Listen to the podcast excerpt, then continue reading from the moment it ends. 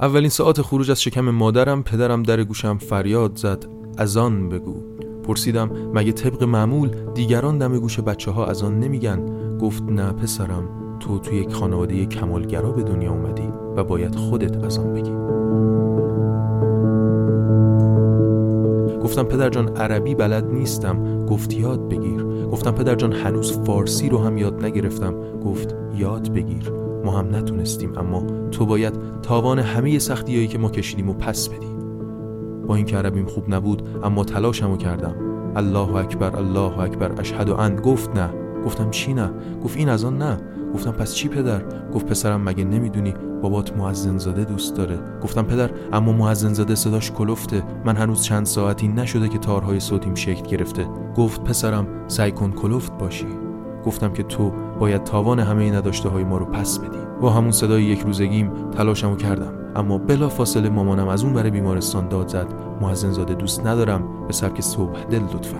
عصبانی شدم. کبدم اولین دردهای بودن در هستی رو تجربه کرد. اولین عضوی که توی زندگیم متوجه داشتنش شدم. پیش از پدر پیش از مادر. داد زدم و گفتم مگه من نوار کاستم مادر؟ مادرم گفت نه پسرم تو نوار کاست نیستی. تو یک توتی. از این به بعد قرار چیزای زیادی رو تو زندگی تکرار کنی. گرچه مادرم خودش قائل به تکرار نبود و فقط یک بار به من شیر داد و گفت باید یاد بگیری روی پای خودت بیستی طرفدار حقوق حیوانات عاشق اخلاق سگی پدر اولین عروسکی که برام خرید یک شیر بود اما نه برای بازی. گفت حق نداری زندگی یک شیر رو به بازی بگیری و حتی اگر خواست تو رو ببلعه نباید مقاومت کنی. من در اولین فرصت شیرم که نه شیرشون رو تیکه پاره کردم و جسدش رو که شامل مقدار قابل توجهی پشم و پارچه می‌شد زدم تو رخت خوابم. متاسفانه مادرم متوجه غیبت شیر شد و پرسید کجاست؟ گفتم فرار کرد و رفت به جنگل. مادرم گریه کرد و گفت اون شیر هنوز برای به جنگل رفتن خیلی کوچیک بود. فردای اون روز مامان با یک روپوش آبی به خونه اومد. گفت توتی مامان کیه؟ گفتم توتی مامان کیه؟ گفت نباید حرفای منو تکرار کنی. این اولین بار بود که با مفهوم تناقض توی زندگیم آشنا شدم. گفتم مگه من توتی مامان نیستم؟ گفت از این به بعد قراره بری مدرسه پسرم و توتی جامعه باشی. این اولین بار بود که با مفهوم جامعه آشنا شدم. بهش گفتم اما اگه توتی جامعه باشم نمی‌تونم توتی تو باشم مامان. سگرمه هاش رفت تو هم و گفت پس چرا توی شکمم نموندی؟ چرا مادرت رو ترک کردی؟ گفتم مادر این جبر زندگی بود و این اولین بار بود که عذاب وجدان رو تجربه کردم. گفتم دوست داشتم مامان اما اونجا تنگ بود. گفت اما امنیت داشتی؟ آره اما نمی‌تونستم بزرگ شم. گفت ولی می‌تونستی باعث بزرگی مادرت چی تو نخواستی. اگه می‌خواستی می‌شد. و در همین حین روپوش مدرسه رو تنم کرد. روپوشی که برای جسم یک نوزاد دو روزه خیلی خیلی بزرگ بود و توی تنم زار می‌زد. بهش گفتم روپوش من خوشگل من گریه نکن و اولین رابطه زندگیم همینجا شکل گرفت. اولین حمایت در دو روزگی از یک تکه پارچه به اسم روپوش.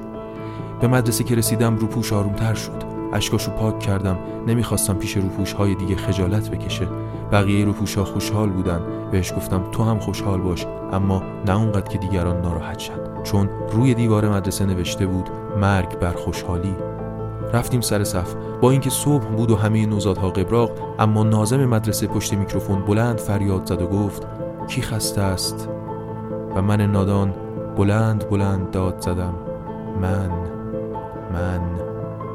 در حالی که بقیه نوزادها فریاد زدن دوش من. این اولین بار بود که با کلمه دشمن آشنا شدم. چشمای نازم چهار تا شد و چسبید به کله بیمو و شل و دو روزه من.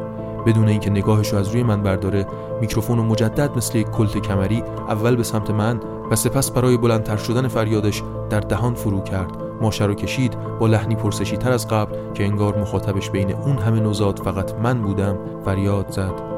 کی خسته است؟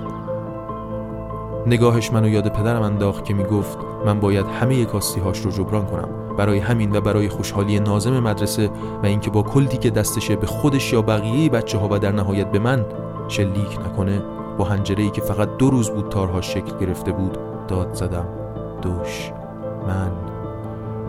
کلوف شدن صدام رو بعد از چنین فریادی که همراه با درد فراوان بود به خوبی حس کردم. اما خوشحال بودم چون حالا با این صدای کلوف شده می‌تونستم معزن زاده بهتری برای پدر و مادرم باشم. مامان از بس دوست داره به این دنیات نمیاره. بابا انقدر دوست داره که بذر تو نمیکاره. دوست دارم دوست دارم